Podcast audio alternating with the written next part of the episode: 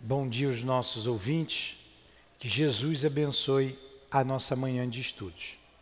Vamos continuando em nossa casa de amor, estudando a doutrina espírita. Agora o livro A Gênese. Leremos o Evangelho, faremos a prece e daremos continuidade no ponto em que paramos semana passada. Não procureis os gentios. Capítulo 24, não coloqueis a candeia debaixo do alqueire.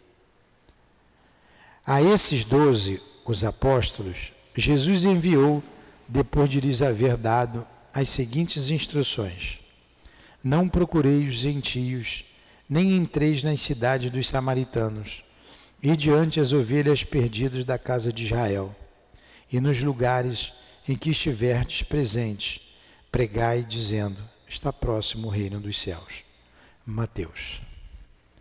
Que Deus nos abençoe, nos ajude com Jesus ao nosso lado, nos protegendo e inspirando para compreendermos a vida espiritual que Allan Kardec, com os espíritos enviados por Jesus, trouxeram para a humanidade terrena. Inspirai-nos através desses benfeitores, dos benfeitores que dirigem a nossa casa de amor, o nosso altivo, com a coluna de espíritos que sustentam o SEAP. Então, que seja em nome desses espíritos amigos, que seja em nome de Leon Denis e de Allan Kardec, em nome do amor, do nosso amor, do teu amor, Senhor, mas acima de tudo, em nome do amor de Deus que damos por iniciado, com a tua permissão, Senhor, os estudos desta manhã. Que assim seja. Então vamos lá. A hora que você precisar sair, não tem problema nenhum. Você levanta, deu a sua hora e vai.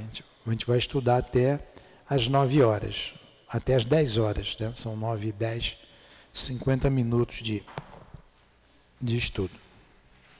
Nós paramos aqui no capítulo 5. Né? Nesse livro da edição CELD, é página 112. É o capítulo 5. Antigos e modernos sistemas do mundo. Antigos e modernos sistemas do mundo. Então ele veio falando aqui, inicialmente, logo no item 1, no item 2, da das ideias que o homem fazia, que os homens fizeram a respeito da Terra, do movimento do universo. E essas ideias de como se constituía o universo, ela era feita a partir de uma observação a olho nu. E à medida que o homem foi se desenvolvendo, ele foi aperfeiçoando os aparelhos, como o telescópio, alguns sábios vindo à, Terra, como Nicolau Copérnico, depois Galileu, e foram aperfeiçoando esses, essas observações a respeito do universo.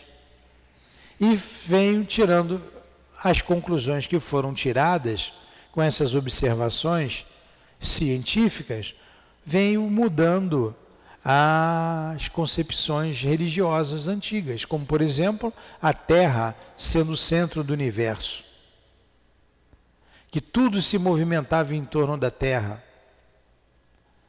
A criação da Terra em seis dias, isso é impossível. E a igreja, ela teve que ceder tudo, todas essas ideias.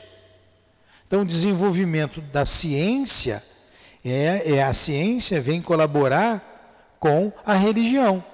A ciência sem a religião, ela não consegue é, se desenvolver como deveria. Tanto quanto a religião sem a ciência não consegue ir à frente. Uma depende da outra. Até porque tudo vem de Deus. Tanto a ciência como a religião vem de Deus. Deus é a causa de tudo. Então, basicamente, foi isso que a gente estudou na semana passada, né? desmiuçando isso que a gente acabou de dizer aqui agora. Olha o que ele diz aqui, ó, na página 112. 112. Nós paramos na 112, é isso mesmo? No item 12, página 113. Então vamos lá. No princípio do século XVI, ó, já 1500 e pouco, né? Copérnico, Nicolau Copérnico, um célebre astrônomo nascido em Thon, na Prússia, em 1472 e falecido em 1543, reconsiderou as ideias de Pitágoras. Olha, um, um sábio vai pegando a ideia de outro e vem aperfeiçoando né, as ideias. Tornou público um sistema que, confirmado a cada dia por novas observações, foi acolhido favoravelmente e não tardou a suplantar o de Ptolomeu. Segundo o sistema de Copérnico, o Sol está no centro e os astros descrevem órbitas circulares ao seu redor, sendo a Lua um satélite da Terra. Caramba, em que cabeça, né? Como é que esse camarada conseguiu ver isso tudo? 1500 e pouco. Né? E não tinha um telescópio ainda, hein? O telescópio vem com Galileu, que aperfeiçoou. Podia ter né, algum, algum instrumento que via imperfeitamente. Então ele já disse que os astros giravam em torno da Terra. Se você perguntar, muita gente boa de hoje não sabe. Né? Não sabe. Não sabe o que é uma estrela. Se olhar para o céu, não diferencia uma estrela de um planeta. Não sabe a diferença. E você andou olhando para o céu, você sabe. A estrela está emitindo aquele brilho, né? Está faiscando. Um planeta tem a luz a luz não é dele, ele não tem luz própria. A estrela tem luz própria, o planeta não. Está com uma luz constante. Quando a gente vê Vênus, tem uma época do ano que Vênus está belíssimo, né?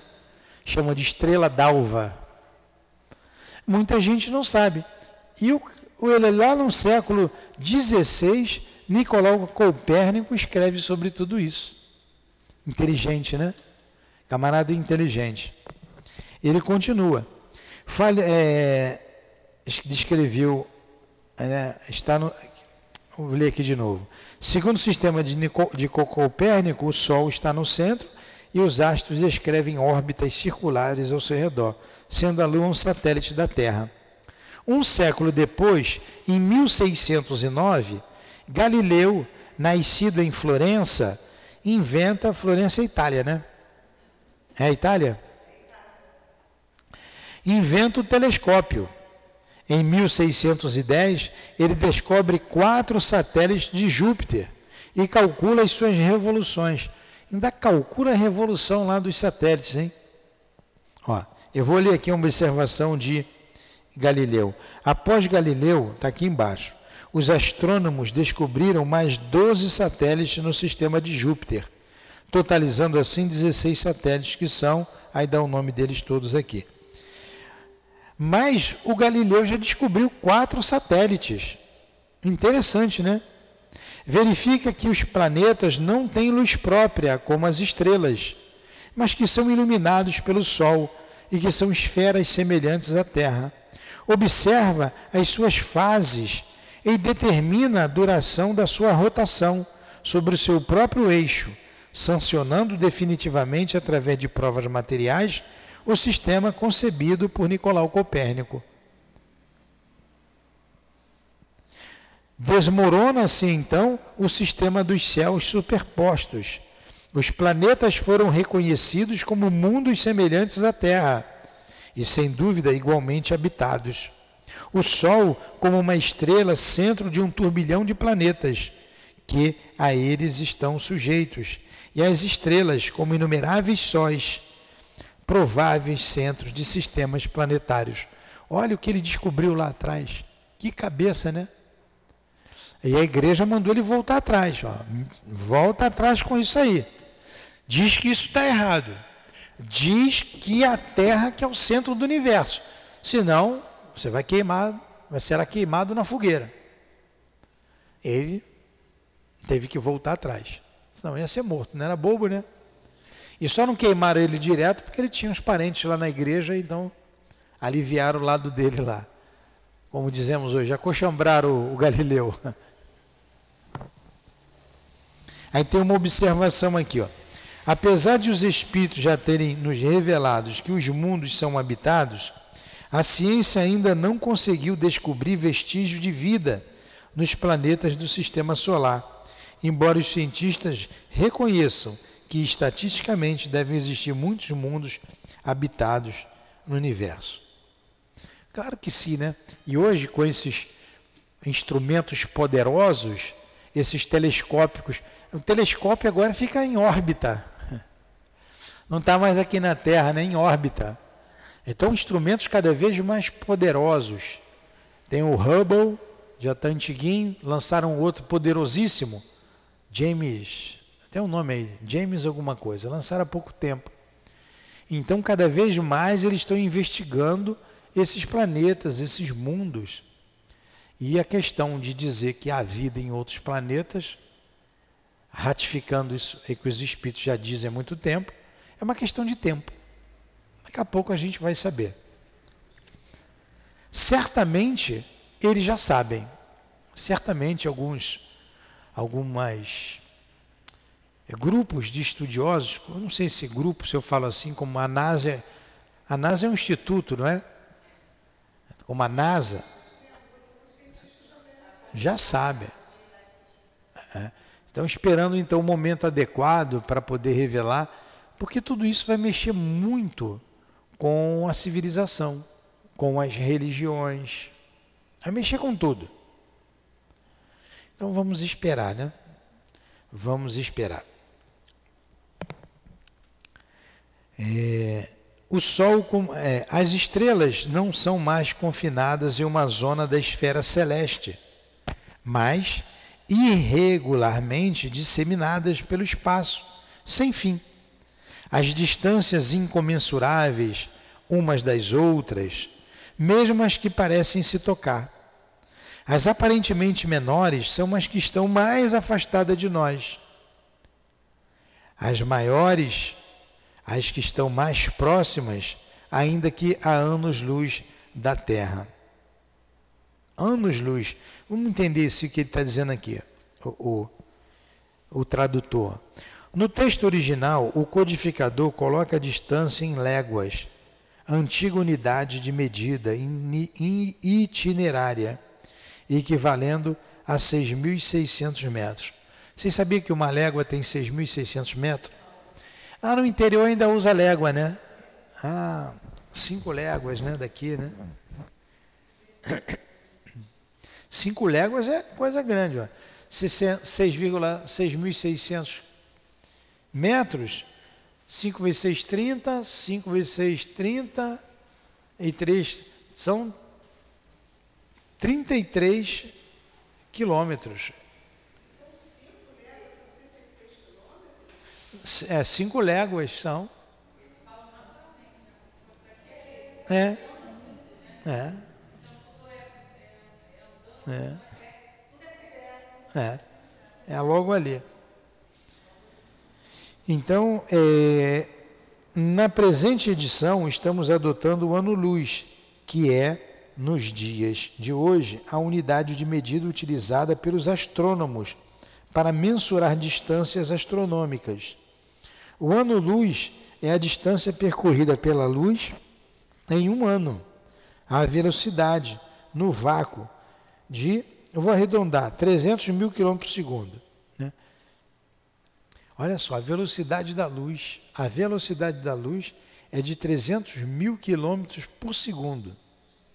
Aí eles botam 100 anos-luz, 10 mil anos-luz de distância. É, é légua, né? É longe. Considerando que um ano contém 31.557.600 segundos, um ano-luz corresponde a uma distância. Um ano-luz constitui uma distância de 9 ponto, vamos botar 9 bilhões e meio de quilômetros. Ó, um ano-luz, aproximadamente 9,5 bilhões de quilômetros. É muita coisa. Considerando que um ano contém 31.577 segundos e 600 segundos, um ano-luz corresponde a uma distância de 9,5 bilhões de quilômetros. Por exemplo, a Alpha Centauri, a estrela mais próxima da Terra, encontra-se a 4,3 anos-luz de distância do nosso planeta. Caramba! Vamos deixar isso para lá, né? Vamos continuar aqui. Olha como é grande o universo e a grandiosidade de Deus, hein? Ele está falando uma estrela mais próxima da Terra. Não dá para entender Deus, não, está difícil. Não dá, não, não dá, não. É. Os grupos de estrelas aos quais se deu o nome de constelações são apenas conjuntos aparentes, formados por uma ilusão de ótica em função da distância em que se encontram da Terra.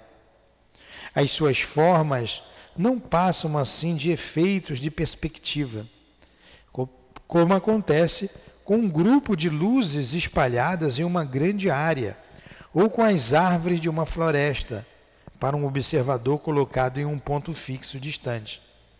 Na verdade, esses agrupamentos não existem. Se pudéssemos nos deslocar na direção de uma dessas constelações, à medida que fôssemos nos aproximando, a sua forma iria desaparecendo e novos agrupamentos iriam se formando aos nossos olhos. Desde que esses agrupamentos de estrelas só existem em aparência, a significação que uma crença vulgar supersticiosa lhes atribui é ilusória e suas influências só pode existir na imaginação. Para que as constelações pudessem ser distinguidas, rece receberam nomes como Leão, Touro, Gêmeos, Virgem, Balança, Capricórnio, Câncer, Órion, etc. E foram representadas por figuras que lembram esses nomes, não na sua maioria fantasiosas, não tendo em todos os casos nenhuma relação com a figura aparente do grupamento de estrelas assim denominadas. Portanto, seria inútil procurar essas formas no céu. A crença na influência das constelações, principalmente nas que constituem os doze signos do zodíaco, origina-se na ideia ligadas aos nomes que elas têm. Se a constelação que se chama Leão fosse dado o nome de asno ou de ovelha, certamente lhe teriam atribuído o nome a tal influência. Ainda bem que é leão, senão seria asno, viu? Eu nasci sob leão. 27 de julho é leão, né? É é o que Kardec está dizendo aqui, o que a gente já sabe. E hoje, várias fotografias do universo, da nossa galáxia, do nosso sistema solar, são toda hora publicados. E a gente conhece, a gente vê toda hora, então não tem novidades para a gente. E a crença nos signos dos zodíacos, a influência, essa influência que eles dizem, não existe. Pô. Se você se aproximasse de um grupo de estrelas que daqui da Terra parece um leão, eu chegando lá perto perderia esse, essa forma. Agora, que os planetas influenciam, que a, a, a, Lua influencia na Terra, tem uma influência sim, mas não essa influência. Hoje está bom para você ganhar dinheiro, né? hoje está bom para você ter seu amor de volta, e por aí vai. Isso aí são crendices. São crendices que não são científicas. A astronomia é uma ciência, a astrologia não é uma ciência. Mas acredita quem quiser, né? Alguma pergunta?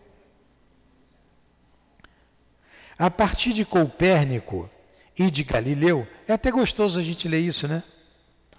A partir de Copérnico, Copérnico e de Galileu, as velhas cosmogon cosmogominias desapareceram para sempre. A astronomia, eu esqueci na pressa aqui de falar do professor José Jorge, ele vem na minha cabeça aqui agora, vai ver que ele estava aqui, ele é direito. Né? Ele é o nosso patrono, patrono desses estudos. Hã? Professor José Jorge, gente boa. Então vamos lá. A partir de Copérnico e de Galileu, as velhas cosmogonias desapareceram para sempre. A astronomia só podia avançar, jamais recuar. Ele é que dava aula da Gênese lá no, no, no CELD. Ele era professor também. É. Ele é professor da Gênese. Eu não estudei com ele, não.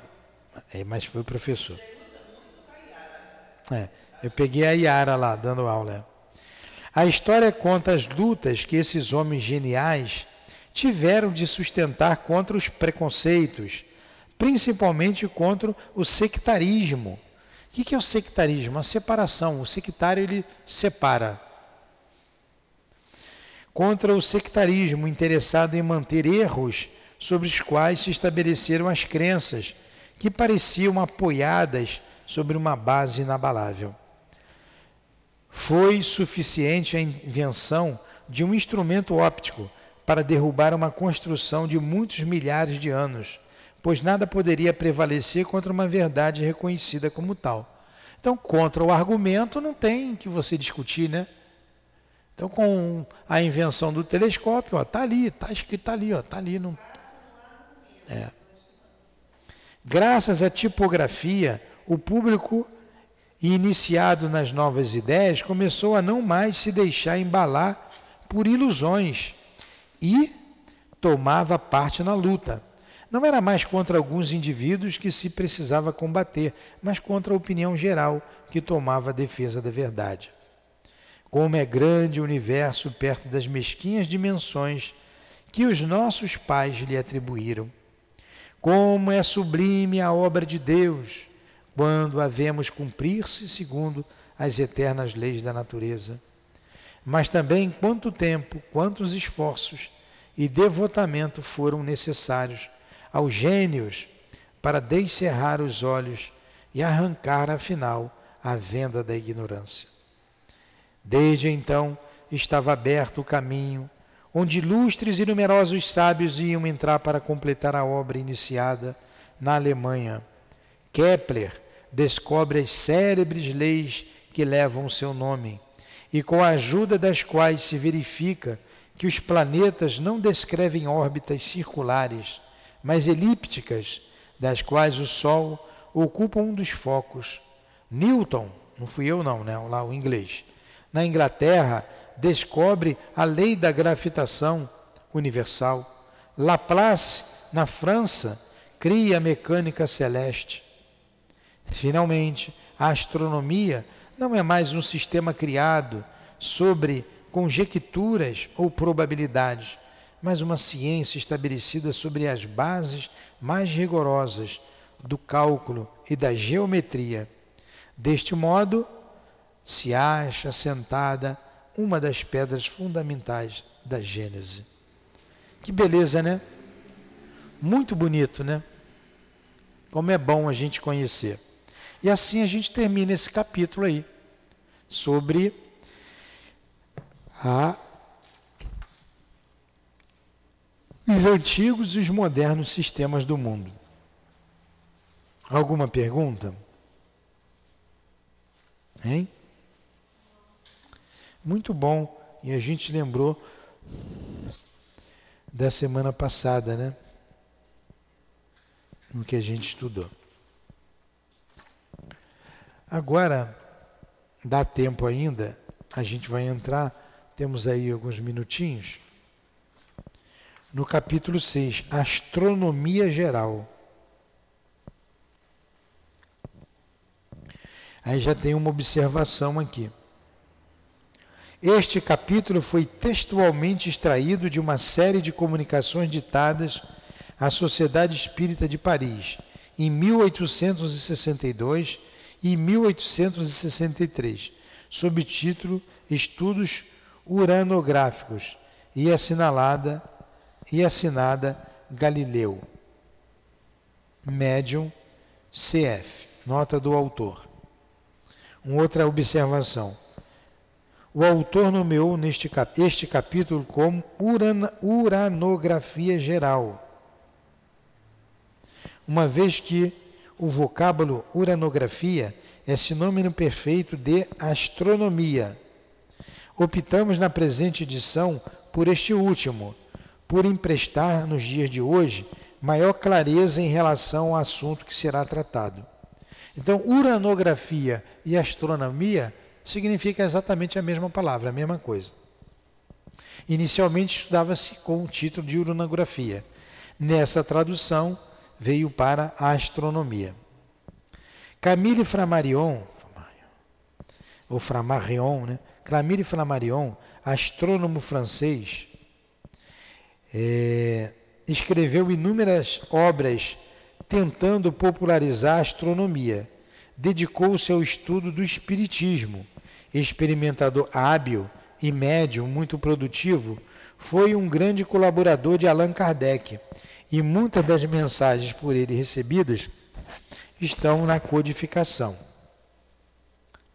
Aí tem o nome sofista aqui embaixo. Sofista significa todo aquele que argumenta com sofismas, ou seja, que se utiliza de um argumento aparentemente válido, mas que na realidade não é conclusivo.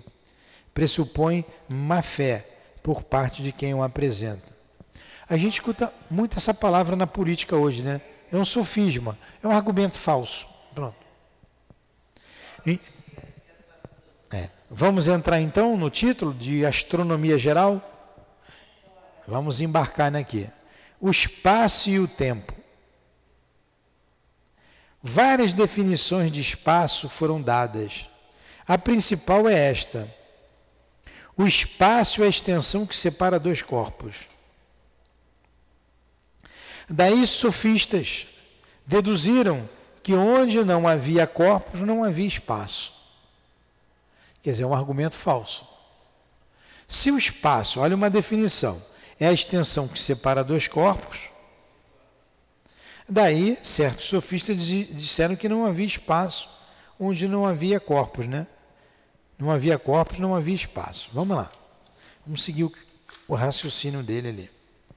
Foi nisso que se basearam alguns doutores em teologia, tel, Deus, logia, estudo de Deus, para estabelecer que o espaço era necessariamente finito, alegando que corpos limitados em um certo número não poderiam formar uma série infinita, e que onde os corpos acabassem, o espaço também acabaria. Ideias né, que vão tirando, né? Ainda se definiu o espaço como o lugar onde os mundos se movem, o vazio onde a matéria atua. Deixemos nos tratados onde repousam todas essas definições que nada definem. Definição que nada define. Aí tem uma observação de Allan Kardec, uma observação do autor aqui. Ó. Atualmente o espaço é definido como a distância entre dois pontos, ou a área ou o volume entre limites determinados, ou ainda, em uma definição mais abrangente, como a extensão indefinida, tal como o Espírito Galileu o definiu na sua comunicação. Caramba, na verdade, o espaço não existe. O espaço não é limitado. Nem o tempo. Nem o tempo existe o tempo. O que é o tempo? Pronto, uma pergunta para vocês. Quanto tempo tem um tempo? O tempo tem tanto tempo quanto o tempo tem. Então, tempo, espaço, não é definido. Não é definido. A gente tem que definir para quê? Né? O espaço aqui é a distância entre dois pontos. Eu tenho que definir, porque nós somos, eh, estamos no mundo definido, então eu tenho que colocar aqui o, o piso aqui no chão. Eu tenho que saber o espaço. Em que espaço que eu vou botar esse piso? Esse espaço é a distância de dois pontos. Né? A distância entre dois pontos. Mas vamos lá. É igual matéria. Matéria é algo que tem para gente que tem extensão, que tem um comprimido, um comprimento. Mas e a matéria que a gente não vê? E os espíritos dizem, a matéria é o elo que une o espírito. o elo que une ao espírito. Opa, que negócio é esse? Aí a gente vai estudar, vai ver que é o perispírito. Aí, é, como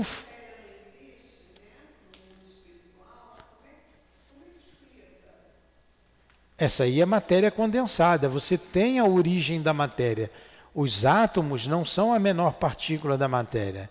Já é de, de, derivação desse, dessa matéria pura, que a gente chama de fluido cósmico universal. Então aqui esses átomos se reúnem, se juntam, formam as moléculas.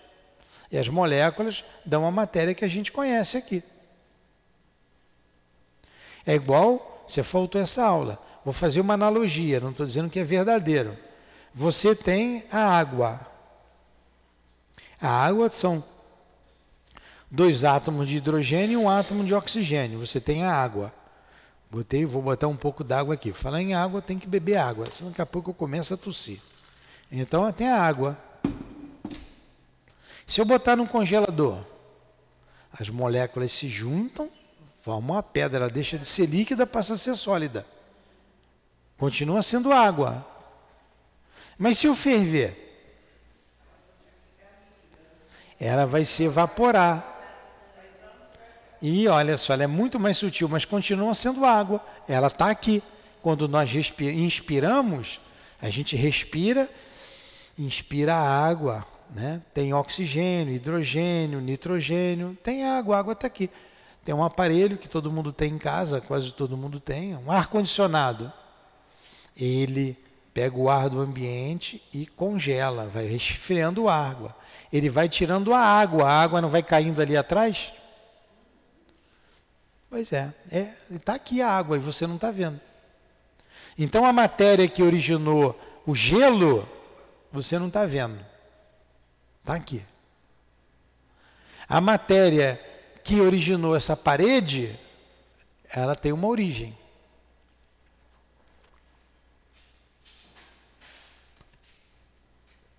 Quanto mais próximo dessa origem, mais etérea ela é. Os espíritos trabalham essa mesma matéria com o pensamento.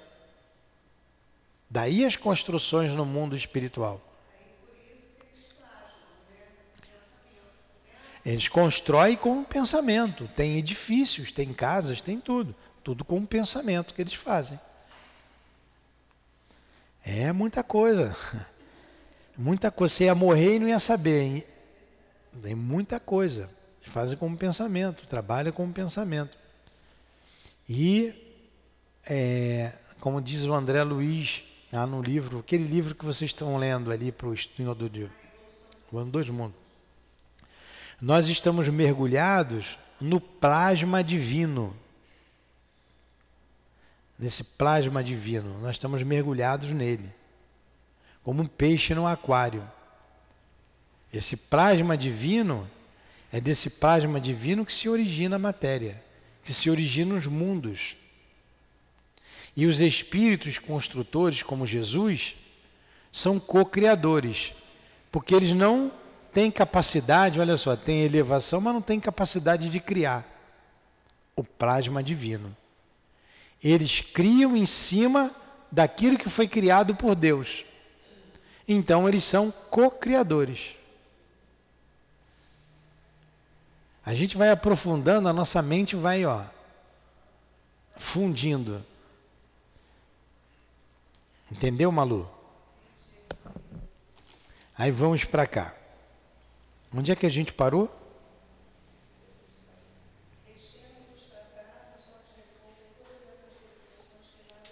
Ali em cima, né?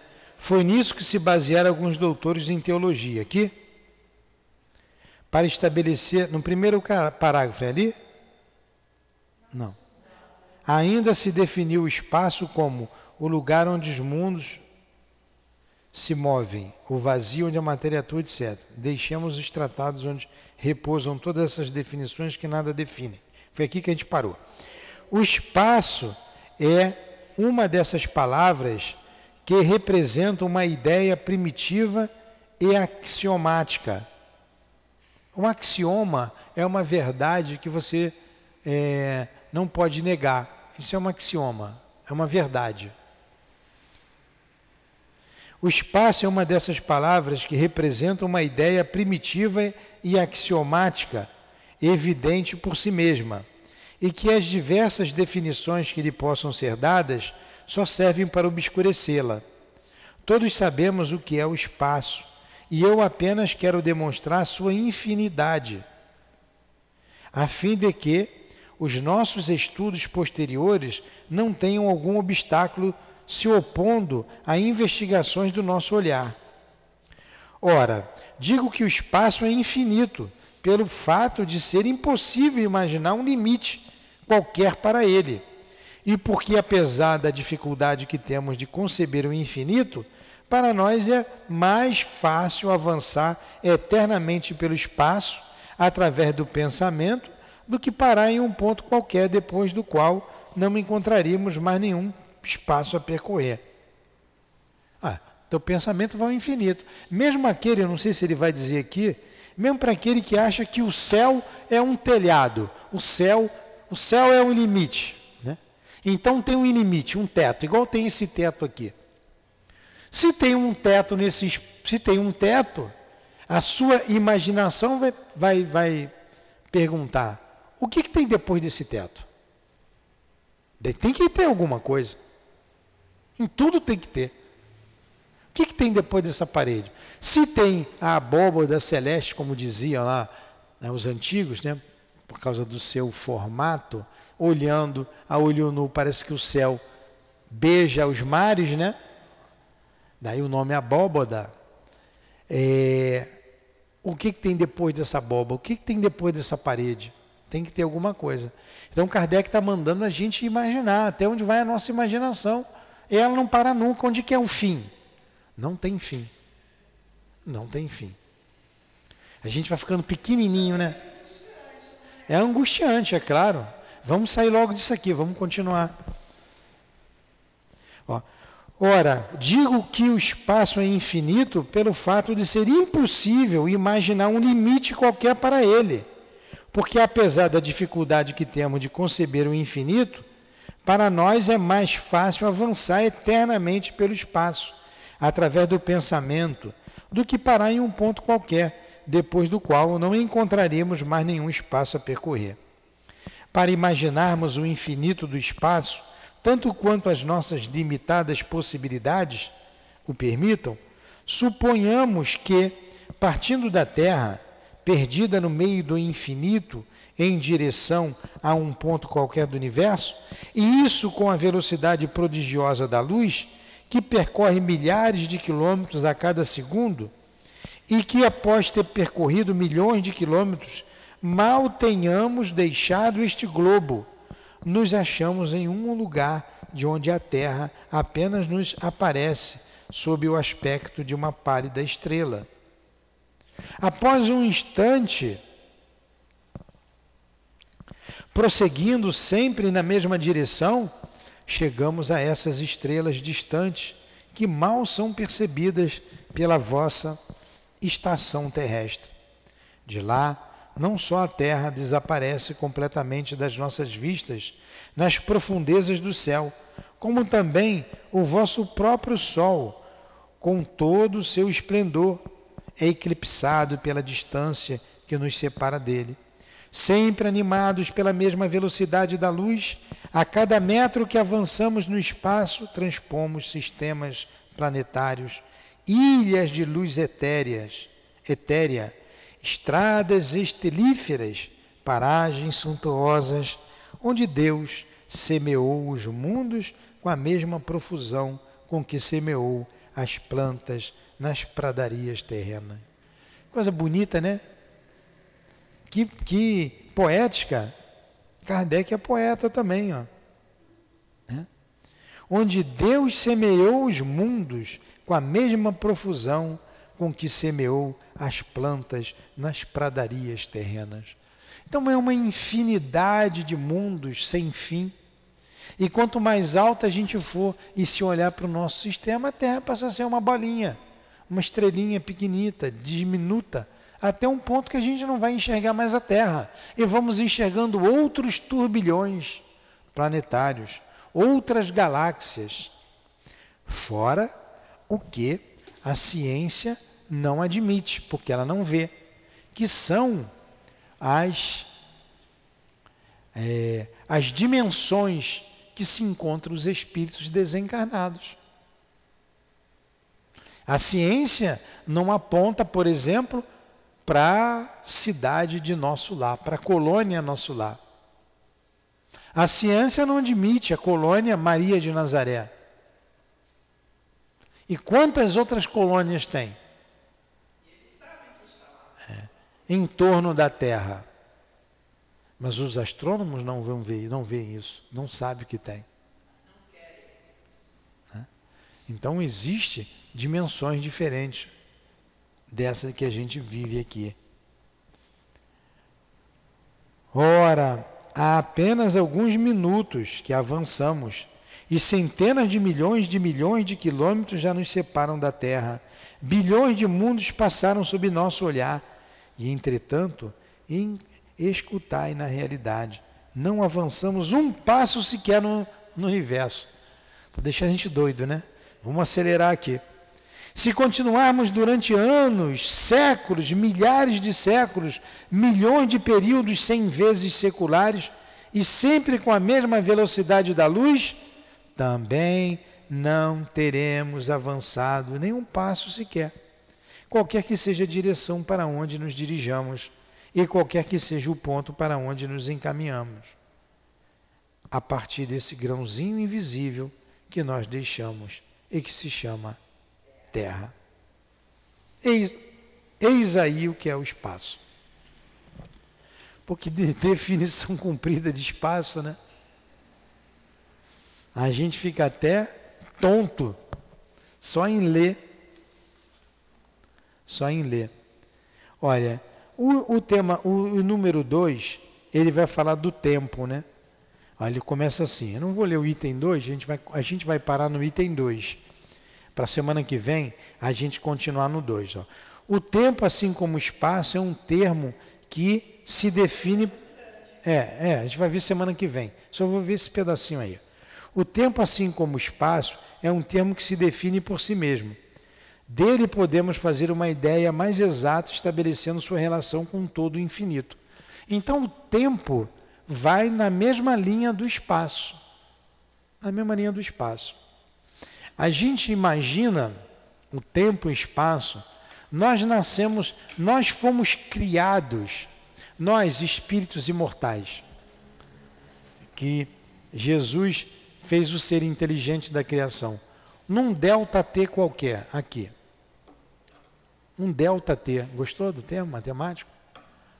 Quer dizer, numa variação de tempo qualquer, de tempo e espaço uma variação aqui de tempo e de espaço. Eu fui criado aqui.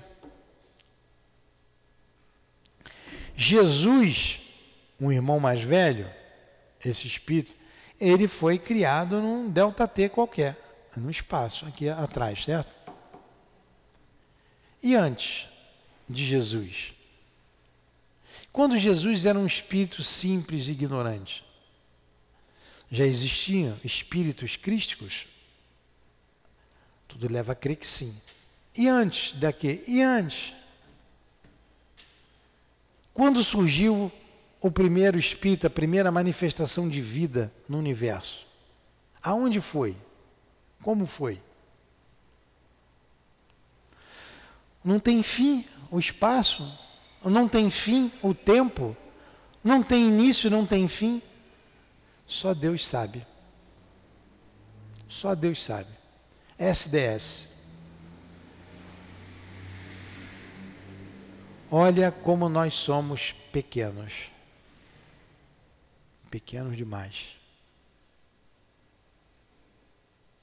A ciência já admite, e nós vimos aqui no filme aí de um desses astrônomos, que existem mais planetas no céu do que as areias na beira das praias do mundo inteiro, de todo o litoral do mundo inteiro. Mais grão de areia. Existem mais planetas do que grãos de areia nos litorais de todas as praias do mundo. Admite a ciência hoje. A gente consegue ver parte dela nas algumas. Pois é. Então, vamos rezar que é o melhor que a gente faz, né?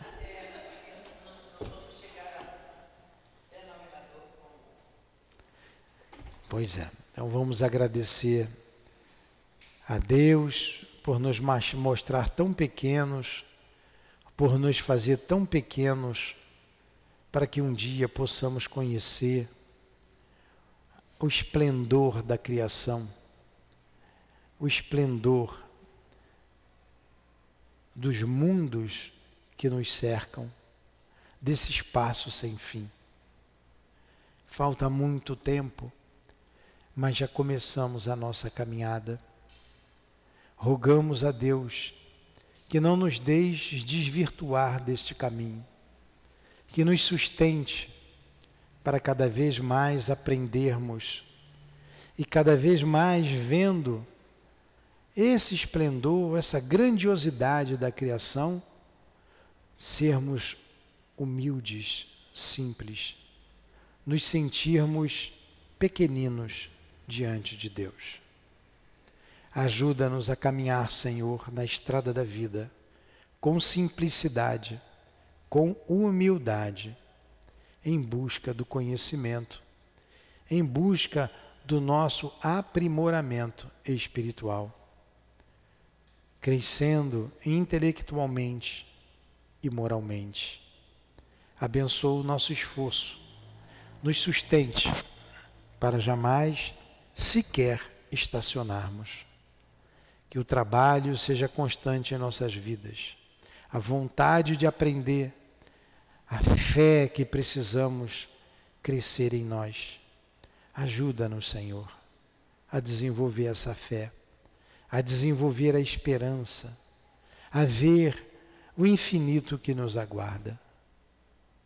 Para Deus caminharemos. De Deus viemos, para Deus retornaremos. Que não percamos esse norte que Jesus já nos trouxe. Obrigado por esta casa que tanto nos esclarece. Obrigado, Allan Kardec, por colocar sua inteligência a nosso dispor, fazer-nos raciocinar, pensar e sentir com essas obras esplendorosas que a doutrina espírita nos trouxe. Obrigado, amigo querido. Obrigado, Leon Denis, que não deixou que a doutrina parasse, morresse. Obrigado a todos os espíritos do Senhor que nos esclarece hoje. Obrigado, altivo. Obrigado, professor José Jorge. Obrigado à espiritualidade amiga dessa casa que tem nos conduzido. Obrigado a todos. Em nome de vocês, das nossas irmãs queridas, da coluna de espíritos que dirige o nosso SEAP, o nosso altivo, em nome do professor José Jorge, de Leon Denis, de Allan Kardec, em nome do amor, em nome do nosso amor. Em nome do teu amor, Jesus, da tua grandiosidade e do amor de Deus, nosso, nosso Pai que ainda não conseguimos conceber. Encerramos os estudos da manhã de hoje aqui no SEAP. Que assim seja. Graças a Deus.